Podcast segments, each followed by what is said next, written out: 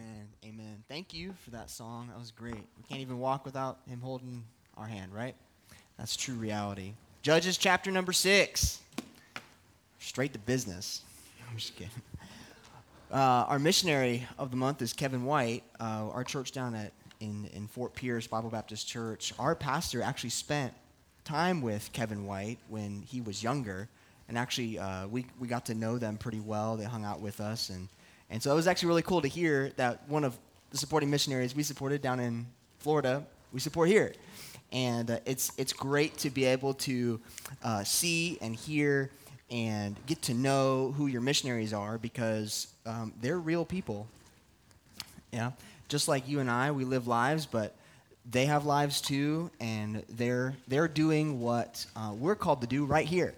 Uh, just God has sent them wherever they are, and that's their burden, and and uh, and uh, we have the pretty much the same calling, just a little bit different, um, not as specific, but it's right in our own neighborhoods. But it's it's good it's good to hear what our missionaries are going through and what they're that they're tan- they're people that they, they have needs and they uh, they they we need to hear from them and they need to hear from us. So keep them in your prayers. The whites are great people. And uh, anyways, Judges chapter six. Um, I want to I want to read a verse here. Um, Judges is a really interesting book. Um, it's it's really interesting. There's a bunch of stories about a bunch of people and people messing up and God saving them because they messed up and they can't fix their problems because they weren't supposed to fix their problems in the first place. Supposed to listen to God, just kind of simple stuff like that. Um, but uh, you know, st- stories are an interesting thing. Um, now, my wife and I we were in um, uh, Sam's Club the other day, and we were walking around. We always we we all, we come in, and the first place we like to look is is the cafe. How many of you all like to do that? The cafe first place I look. So if, if the cafe is busy, I think I'll come back. I'll stop by the cafe on my way back because you can't pass up a cafe at Sam's Club. you know, you just can't do that. So, uh, anyways, but we, we, will take, we'll have a couple things on our list. Like, you know, you got to get a rotisserie chicken when you go to Sam's Club. It's like, who doesn't have the best rotisserie chickens? Sam's Club's got the best. And so we got to go by them. So we know we know I have a couple things on our list, but but we have to make a couple stops. We have to make a couple stops. One of the stops is by the clothes area. All right? You got to you got to stop by the clothes area cuz you never know what convenient piece of clothing you're going to find while shopping for groceries. so we got to stop by there. And uh, so we'll we'll we'll stop by, we'll start looking around and uh, Antonella usually loses me because uh, um, I go wandering off and I find something and I'm like, oh look, another plaid shirt. Uh, that's cool. And uh, and she's like, all right, he'll, he'll find me eventually. um, so I'm over here looking, and then right next to right next to the the men's section, right there is like all the books, right? All the books. How many of you guys like start looking at clothes and you see the books? You just kind of start looking at the books. Okay, thank you for being honest. Thank you. All right. I know you guys go to the book section, all right? Because, you, I mean, you're not going to read the books, just to be honest. You're not going to read the books, right? No one's going to read the books. But you're going to read the titles of the books. Yeah, see. You might not be tracking with me, but I'm tracking with you. And I, uh, I, I got looking around and I'm, I'm like looking at the books and I saw this name that, um, you know, I'm dyslexic a little bit. Um, I'm more of a numbers dyslexic than I am a normal letters dyslexic. And I looked at the book title, and, and it, it looked like a name that I had heard before, but I wasn't sure if that was my dyslexia kicking in. And it was, it was Aesop's Fables, complete works of Aesop's Fables. And I thought I looked at it, I was like, hmm, that's interesting. I know I heard that name before. Maybe I'm reading it wrong. I'm like, hey, Antonella, uh, can you read this for me? uh, and she's, uh, she's like, oh, that's Aesop. Yeah. I'm like, what, what's that? What, who is this guy again? What's he named for? Like, Google, who is Aesop? You know? um, and uh, how many of you guys know Aesop? As soon as you heard Aesop, you guys knew. Okay. Uh, one of the more famous Aesop fables is, somebody tell me? Tortoise and the hare. That's right. Okay. So it's kind of interesting. It's, it's got all these stories, and um, they're like really old and stuff. And I remember it's like, that's the only one I know, right? I think that's the only one like everyone actually knows. Uh, like, it gets that you can tell that story. Um, I, does anybody know any other Aesop's fables? No. Okay. See, I didn't know either. Um, uh, so I was, I was like, oh, tor- tortoise and the hare, Aesop's fables. But Well, so they're they're kind of like like um, proverbs, right? Or proverbs, or like uh, uh, little stories of like plants talking to each other and animals racing and stuff like that. And they got like a moral behind them and stuff. And they've lasted a long time, so they're like really old. Um, so it's kind of like a cat in the hat, right? But with a moral to the story, right? Okay, so kind of got the picture. Aesop's fables. If you're not a teacher, just kind of puts it together. Um, i promise I'm going somewhere with this. Uh, it, I'm, I'm taking off the runway. Yeah, it's it's gonna take, take, take a little bit, but bear with me. Um, but uh, this, the, just the point is, the stories have lasted a long time, like really old, right? There, I did some research on Aesop because I Googled him. I didn't remember who the guy was. Um, and and this, the collections of things kind of go back. Uh, he was, he was like a slave and a storyteller during uh, ancient Greece. So, like uh, Plato knew of him, and Socrates knew of him, and used some of their things. And, and, and eventually, he told like a couple things here and there. But uh, long story short, uh, most of his stories were by word of mouth. And um, not till the Middle Ages, think those started being those stories started being put together um, into a completion of verse. And eventually, I mean, there were so many different types of stories that were very similar. They just kind of put them all together and brought, put them into works for poetry and things like that. But they've lasted a long time, those stories. And we listen to them, right? In fact, we, we're kind of talking about it comically here about, you know, animals chasing animals and just all sorts of different stuff, right? We listen to those stories, but more than anything, do we listen to people right? People listen to people. Am, I right? The only way that, that sto- those stories could be communicated and be meaningful to you and I is if a person experienced something, a lesson, an injustice, some moral to help better their life, and told it through a way that they can understand and be easily palatable to those around them. But in order to hear that, you had, it had to be told by a person. And this is where I'm going. People listen to people, and the book of Judges is that very thing. We've been studying, we studied the first five chapters of Judges, and we've learned a lot. I mean, we, we know the, the, the basic premise, um, and, and just kind of bird's eye view. What we're going to notice in this book is that these judges go from like pretty good to like pretty terrible people. You, are gonna you're gonna find that out by the end, and uh, but, but the point is this. point is this. This is a narrative of people doing stuff that we can learn from, and we should learn from. Because if we don't at least acknowledge the fact that this is history, we are missing out on how people have interacted with God and how the gospel interacts with people. We need to understand that, number one, this book is people telling people. And God using a person to communicate these stories to us, that way we can understand that God understands where we are and we can relate to these people.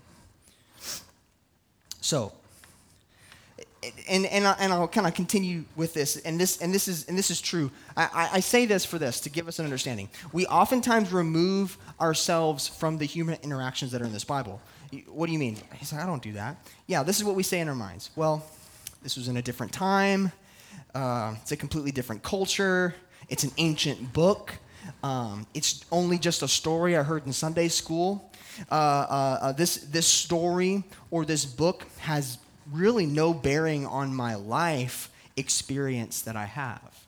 Sometimes we do that. We say that in our minds. That's built into our framework. And so we step back from some of these things like, oh, it's cute Gideon, you know. Um, you know, oh, you know, these, these different stories. Oh, that was cool. You know, I probably wouldn't want to tell that story in, in Sunday school to the four year olds, you know, uh, as you read some of these. But the point is this we need to understand that these are humans that have shared experiences that God allows us to see and show us how he connects with us where we are. This is this is this is like when we read the Bible, it's like God can is God is reaching down and connecting with us. so we can understand that He still loves us. And we're messed up. We really are messed up. Read the book of Judges. We're really messed up. Okay? And so this is where we come. Tonight, chapter 6. I only have a few minutes. We begin the saga of Gideon. We begin the saga of Gideon. And, and that's and that's and that's not going to be the you know Matt you got seven and eight right next next week so you gotta you gotta wrap up chap you know saga two and three you know episodes two and three next week so in one so anyways Matt's got the rest of it uh, next week not tomorrow but we know the story, right? We know the story of Gideon. Let me just wrap it up so Matt doesn't have to preach next week. uh, we all know the story. It's, it's about a really scared guy, okay, that is trying not to be seen, but then God calls him to go save the Israelites. He gets a lot of people to fight against this massive army. Then God says, That's too many to fight the enemy with. So God tells him to shrink his thousands of people down to 300. Then tells Gideon, to get clay pots, fire, and trumpets, and tell them to say a magical phrase, blow the horn, smash the pots, and drop the fire, and then the Midianites would get confused and kill each other. That's, there you go, Matt. You're all set. Um, that's the story. That's the story. If you want to break it down in Hayden's interpretation of the story, that's kind of what's happening here. Um, but, but there's more to that. And there's, there's a, a lot of detail in this. If, if we don't take just a couple minutes to look at this, um, th- there's, there's something, there's some really important things that we can miss from just, from, from just like, oh, I know the story from Sunday school. That's fantastic. But there's some really important things in here. And I want to start with this verse here. Look at verse 24 of chapter 6. And the, the title of the message tonight is Where We Find Peace where we find peace. Look, look at verse 24. Then Gideon built an altar there unto the Lord and called it Jehovah Shalom. Unto this day it is yet an Ophrah of the Abiezrites. Abiezrites. Let's pray. Heavenly Father, thank you for this time. Lord, we have a few minutes together. Lord, we believe this is your word. You speak to us when it's opened and when it's not. When we read it, it is in our minds. When we live our lives, we hear you speak to us through it. So, God, I pray that you use your word tonight and your spirit to speak to us only way that you can and you do. Help us to see that in this passage, in this Old Testament passage, that you you lay out for us how we find peace in you. And we thank you for it. And we ask these things in Jesus' name. Amen. Where we find peace. So let's let's just start at verse chapter one. Uh, uh, sorry, verse one in chapter six, and and and we're gonna kind of give the basic. If you're taking notes, I want you to write this down. A repeated situation. A repeated situation. So this is people. This is people doing stuff. Now, if you're writing notes, you need to understand that in verse 1 to verse 10, the cycle continues. The cycle of judges continues. What is the cycle? The people sin. God oppresses the people because they disobeyed. The people are tired of being oppressed, so they, re- they repent. They get delivered because God brings a judge, and then they have peace. Then they forget, and then they sin, and then they're oppressed, and they repent, they get delivered, and there's peace. That's the cycle. So the cycle begins again here in chapter uh, 6, verse 1. It says this and, and the children of Israel did, what's the word? Evil in the sight of the Lord. And the Lord delivered them into the hand of Midian seven years. Verse 2 And the hand of Midian prevailed against Israel, and because of the Midianites, the children of Israel made them the dens which are in the mountains, and caves and strongholds. And so it was when Israel had sown that the Midianites came up, and the Amalekites, and the children of the east, even they came up against them.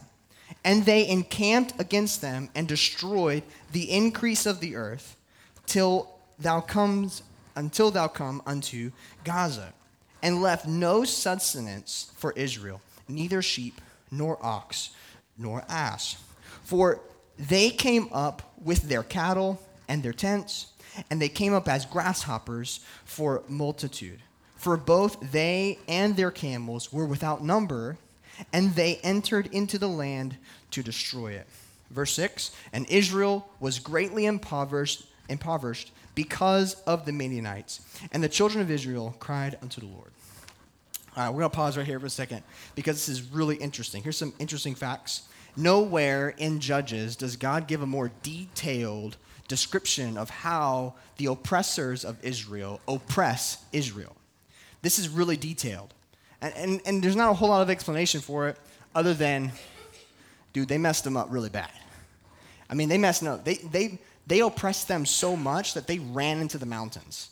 They went and made caves. They went and had strongholds. I mean, they were running for their lives because these people came in and just wiped out everything. They didn't just take their stuff, they destroyed everything after they couldn't take anymore. They're like, oh, our bags are full of wheat. We don't have any more room to take oxen, so kill all the rest. Israel can't do anything about it. But there's some other interesting facts here about what's going on here in, in the passage. If you look at verse 31 of chapter 5, you see this. At the end of Deborah's song, it says, So let all thine enemies perish, O Lord, but let them that love him be as the sun when he goeth forth in his might, period. And the land had rest 40 years. 40 years. The land had rest. That's a little hyperlink to the Old Testament. When God gave a requirement in the book of Leviticus for the land that they would possess, that it needed to be a part of the year of Jubilee. This was a year that was dedicated to no work being done on the land. It should be 39 years, and in one year, no work. But in that 40th year, they were supposed to allow the land to breathe, allow the land to rest. And that word rest literally meant seven which is interesting because that also ties into another command that God put deep in the dead center of the Ten Commandments, which was the heart of the covenant that God made with Israel. And it says this it says, Keep the Sabbath day holy. What was the Sabbath day for? It was for rest. The heart of this passage, the heart of what's going on here, is the people, after God gave them rest, they continued to work, which, not, which did not which it was more of it was more of an issue of they took their eyes off God, the one who delivered them from their labors and their travails and their problems. He gives them rest.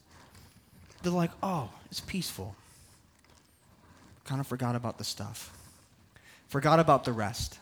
Forgot about the peace who the, the peace and the person who provided the peace. And they continue to work. They took their eyes off of God, and this is what happens when, when this happens. They fall into idolatry. True idolatry is not worshiping other gods. It's worshiping ourselves. And that's what's happening here in the passage. True idolatry is not the fact that we bow down to idols or, or that we spend too much time on our phone than in our Bibles. It's that I'm spending more time for me than more time for God. And so bringing this down, we see, we see this. The land had rest for 40 years, and then the children of Israel did evil. And then for another seven years, they are under oppression by Midian. And so, what did Israel do after being like tired of being oppressed? What do they do? They called out. They cried out to the Lord. That's verse 6. Now, watch this. Usually, what happens in the book of Judges is God raises up a judge. That's not what he does here. He does something different verse 7, or verse 8, excuse me, it says, That the Lord sent a prophet unto the children of Israel, which said unto them, Thus saith the Lord God of Israel, I brought you up from Egypt and brought you out brought you forth out of the house of bondage, and I delivered you out of the hand of, e- of the Egyptians, and out of the hand of all that oppressed you, and drave them out before you, and gave you their land. And I said unto you, I am the Lord your God. Fear not the gods of the Amorites, in whose land ye dwell. But you didn't listen. You didn't listen. So the pattern, the, the, the pattern like shifts a little bit. God shakes things up a little bit. It seems like for 40 years, they had not been paying attention to God at all. For 40 years, they had peace. For 40 years, they had crops. For 40 years, they had everything they ever needed. And so they just did what they wanted to do. And that was what was evil in the sight of the Lord. So what happens? I don't have to repeat it. I've said it 35 times already, and the Bible tells us. So instead of God immediately bringing up a judge, he sent a prophet, and he reminds them of what God did in the past, how strong and powerful he is, his grace and mercy over them to provide a place for them to be. And then and then and then he says, I told you not to be afraid, but you didn't listen. And that's it. That was the end of it. That was the end of that was the end of the conversation. He just leaves, goes on to the next verse. So sometimes before we get to a place to where we, we, we are in a place to be delivered, we need to be reminded of what put us in the place of where we are. And that's what God was doing. God sent a prophet to remind the people, hey, remember, remember what I told you? You didn't listen. You didn't obey my voice. And now you're in the mess that you're in. But I'm, I'm merciful, and I'm full of grace, then I'm going to deliver you anyways. And the narrative begins. Gideon, verse, verse, verse 11.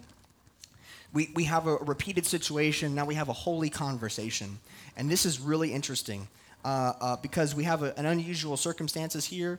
Um, I'll just give you the narrative, uh, and we have a little bit of time. I have, a little, I have enough. No, I have a little bit of time. We got to get we got to get to the rest of this. Here we find an interesting another hyperlink, by the way.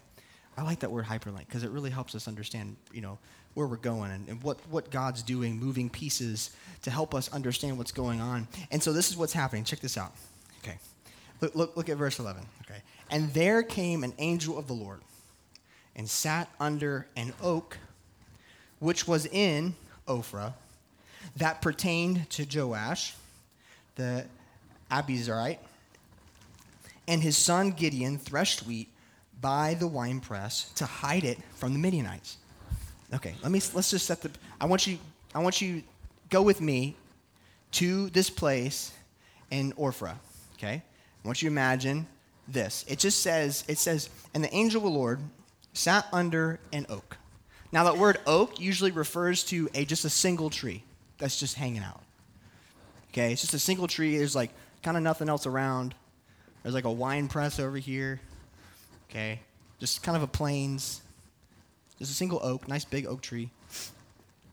And uh, you're kind of looking over, and you see the oak tree over there, and you see this like figure of a human being, kind of dressed like a traveler, pop a squat, sitting down.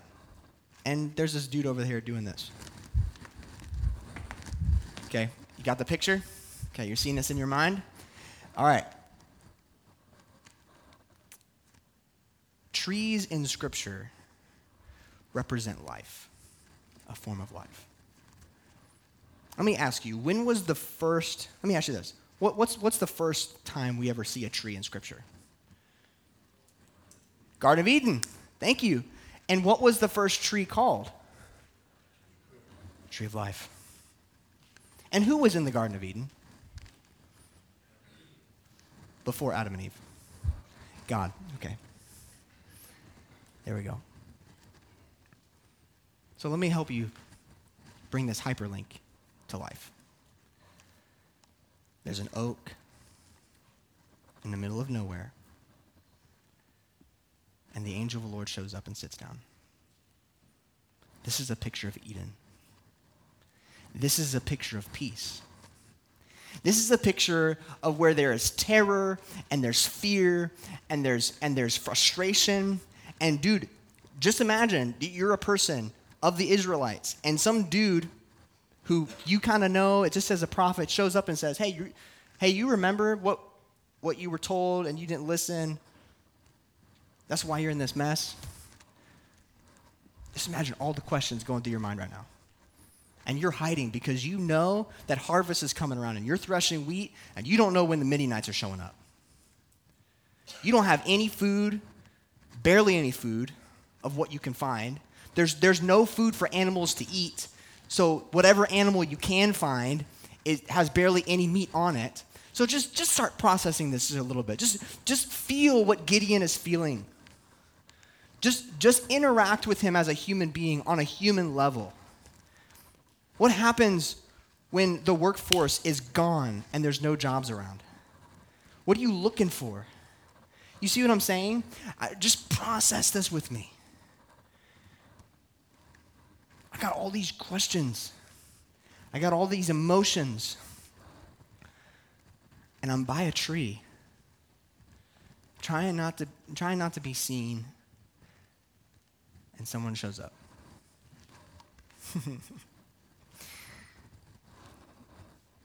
Do you want to be bothered? I don't want to be bothered.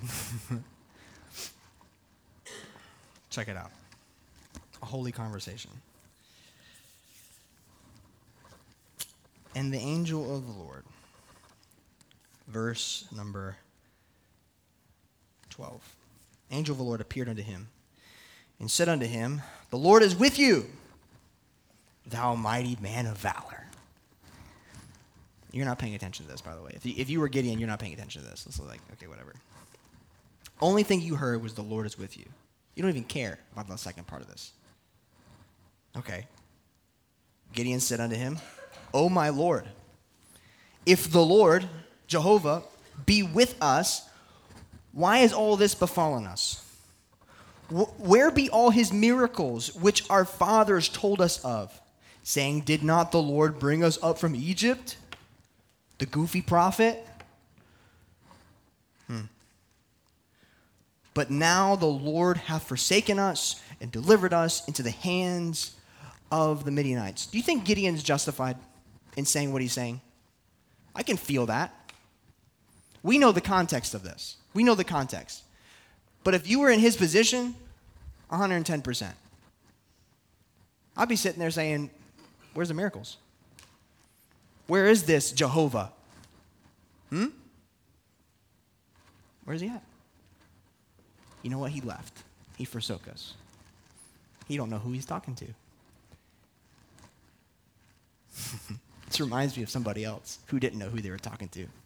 John chapter 4. Woman at the well. Another picture of life this gets good. I might not even get to the end of this, man. I only got seven minutes. uh, we just might park here, and I think we will. Matt, you got the rest of chapter six.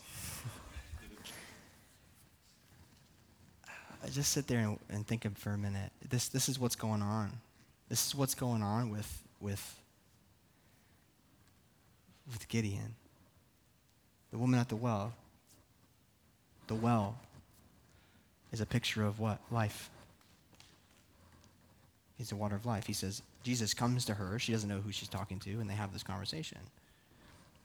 Jesus, in this, here, the angel of the Lord, comes to Gideon, where he's at, the tree of life, a tree representing this. And he says, The Lord's with you. Like literally, right now. He's, he's with you.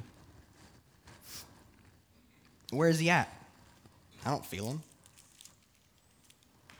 Look at verse 14.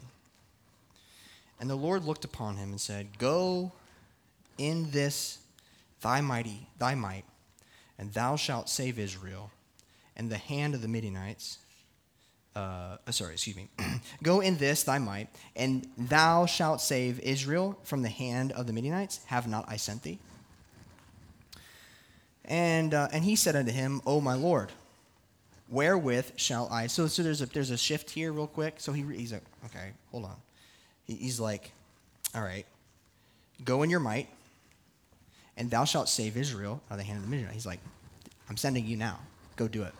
And I want you I want you to understand the picture here that what what Jesus is saying to him. He's like, hey, this same passion you have, you're going to use this same passion.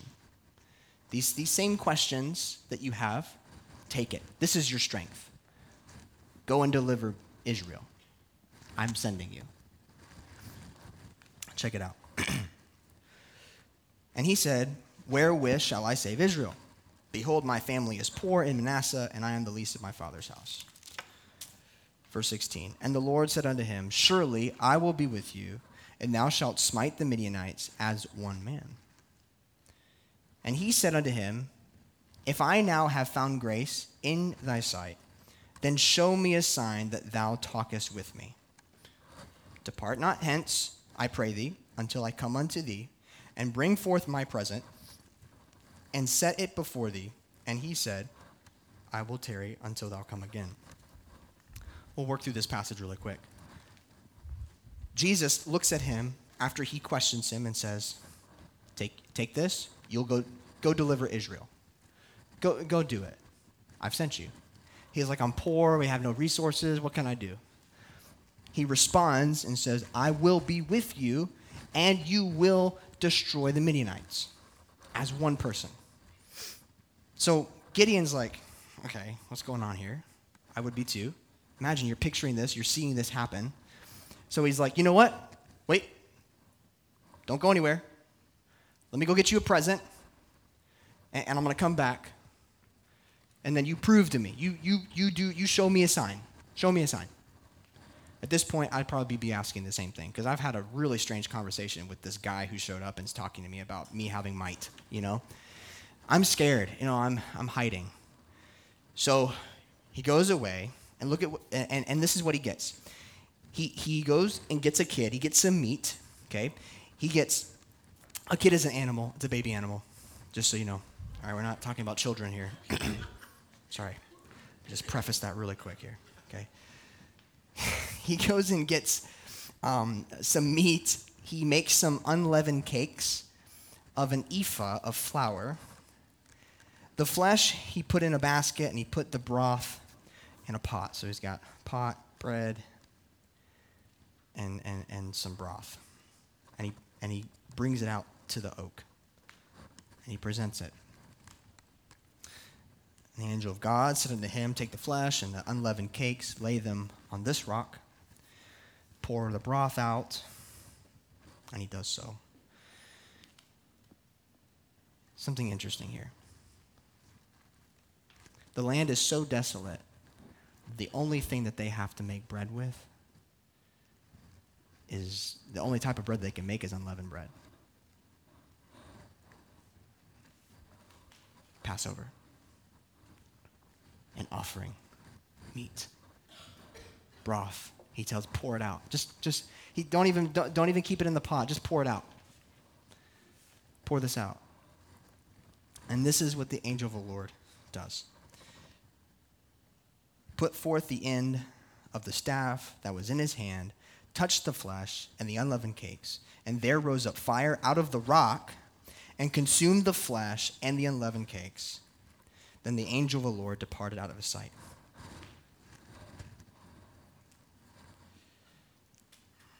What's going on here? He disappears.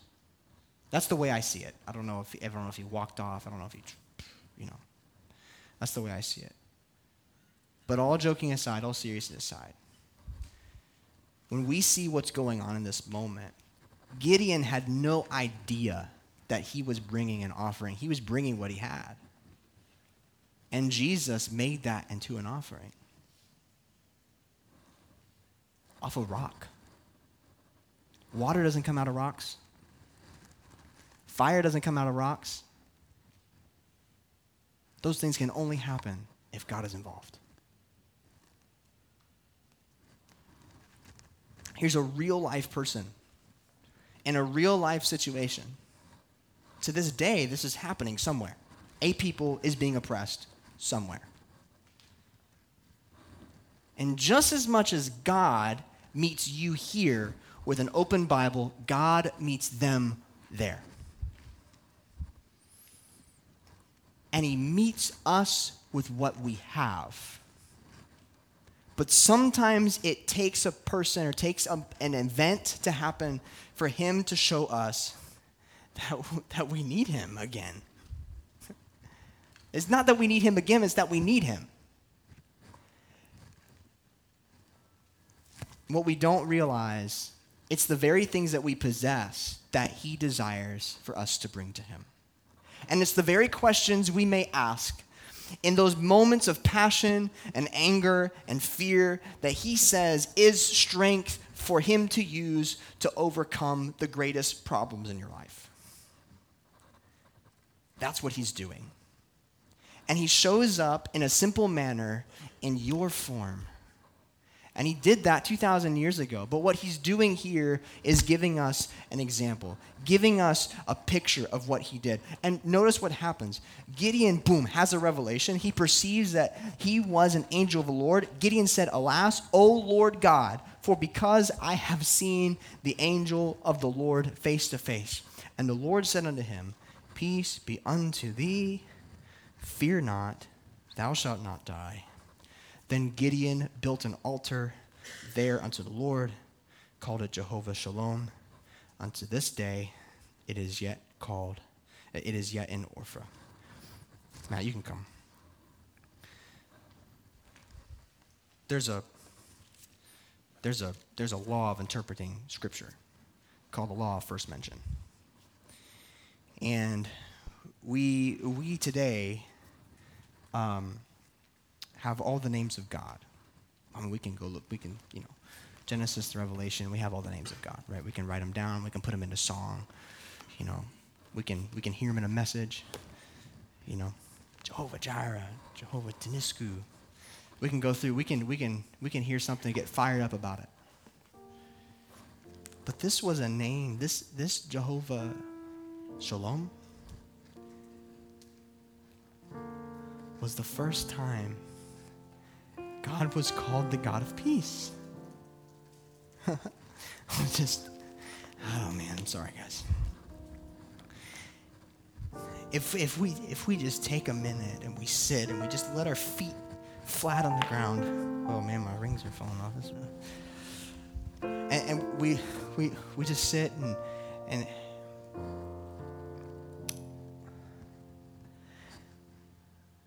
and, and we know that we, we just get reminded about that God delivered us from the land of bondage.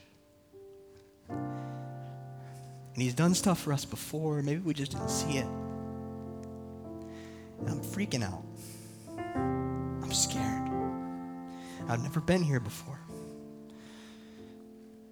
I'm just like, you know, the tightness in your chest, and you're young, but you don't, you might, you might have a heart attack. You know, you don't ever felt this before. And the first time, the self existing one is peace. It's mentioned here, it's mentioned right here in the book of Judges. Gideon turns out to not to be like a fantastic dude because he's got he's got a temper. I'm gonna spoil it a little bit for you guys. He ends up killing a bunch of people because they didn't help him. Anyways. Dude, major character flaw. Which you know? Um, but so do we. I, uh, you messed up? I am. Uh, you know what I'm saying? But self existing one is peace. I didn't think through that. I was sitting looking over it late last night, and someone's like, You going to bed? I'm like, Well, eventually. By the way, Andy, I'm, I'm listening to the class, by the way, marriage class. She asked me not to talk about football, so I haven't done it at all. So I, I said I wouldn't do it. So. There's peace now. There's peace. We're, we're good. We're good. Uh, Christian, you might be scared. you might have messed up. I don't know. I don't know you. I don't know you. I don't know you at all. Right? But there's something deep, there's something real, there's something here in Gideon that we can all get. That God puts a tree in your life and He shows up and He says, Go. You don't have to be scared anymore. I'm with you. The Lord before us, who can be against us? And in fact, in fact, when we have when we have the things in our mind that tell us that we're worthless, that we're empty, that we have nothing going for us because we're losers, because we are. God says what? Mighty man of valor. you know what he calls us? Children, sons, daughters, part of the family, that we're a part of this kingdom that has the tree of life and the flowing waters of life that, that flow through us. And, and, and here we are. Here we are in this room right here. That we, that we are able to share this beautiful thing with each other, and He meets with us. And you know what He says? You know what we can say? Jehovah Shalom. Here's the altar. Je- Jehovah Shalom. Here's what I have. I'm going to follow you. I want you to get this. I want, I want you to get something here. Jesus showed up and he had a conversation. And he said, Take your questions, bring them, ask them. You didn't, you didn't hear one accusation to Gideon at all. He didn't say, Get your questions out of here. Don't you doubt me. He never said that at all. He didn't even, he didn't even, he just allowed him to have him. Right? Hey, skeptic, might be questioning, where's God? Where's God? Where is God right now? And you know what? I'm actually probably asking myself this, so this, um, sorry for any of you guys here. It might seem like I'm going a little long, but hey, I needed this. Where, where is, where is God? You're so powerful. Why am I in this mess?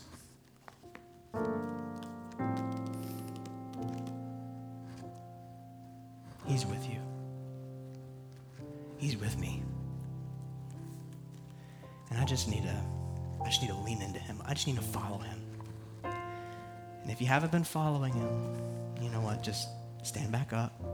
Get sorry, get back on your knees and pray and whatever you got to do, whatever he's telling you, you need, you need to do it. You know, you know. It's between you and him. That's exactly what Jesus did here. He sent a prophet to the people. He comes to Gideon and says, He comes to us says, Follow me. So, where are we at? Where are we at, church? Are we Gideon tonight? I think we are. Best part is Gideon's still in the Bible. He's still in the family. So are you. Let's pray. Lord, we breathe in, we breathe out, we live life. God, you, you have a whole lot here for us, and I, I just, um, I just, I just need to spend a little bit more time with you.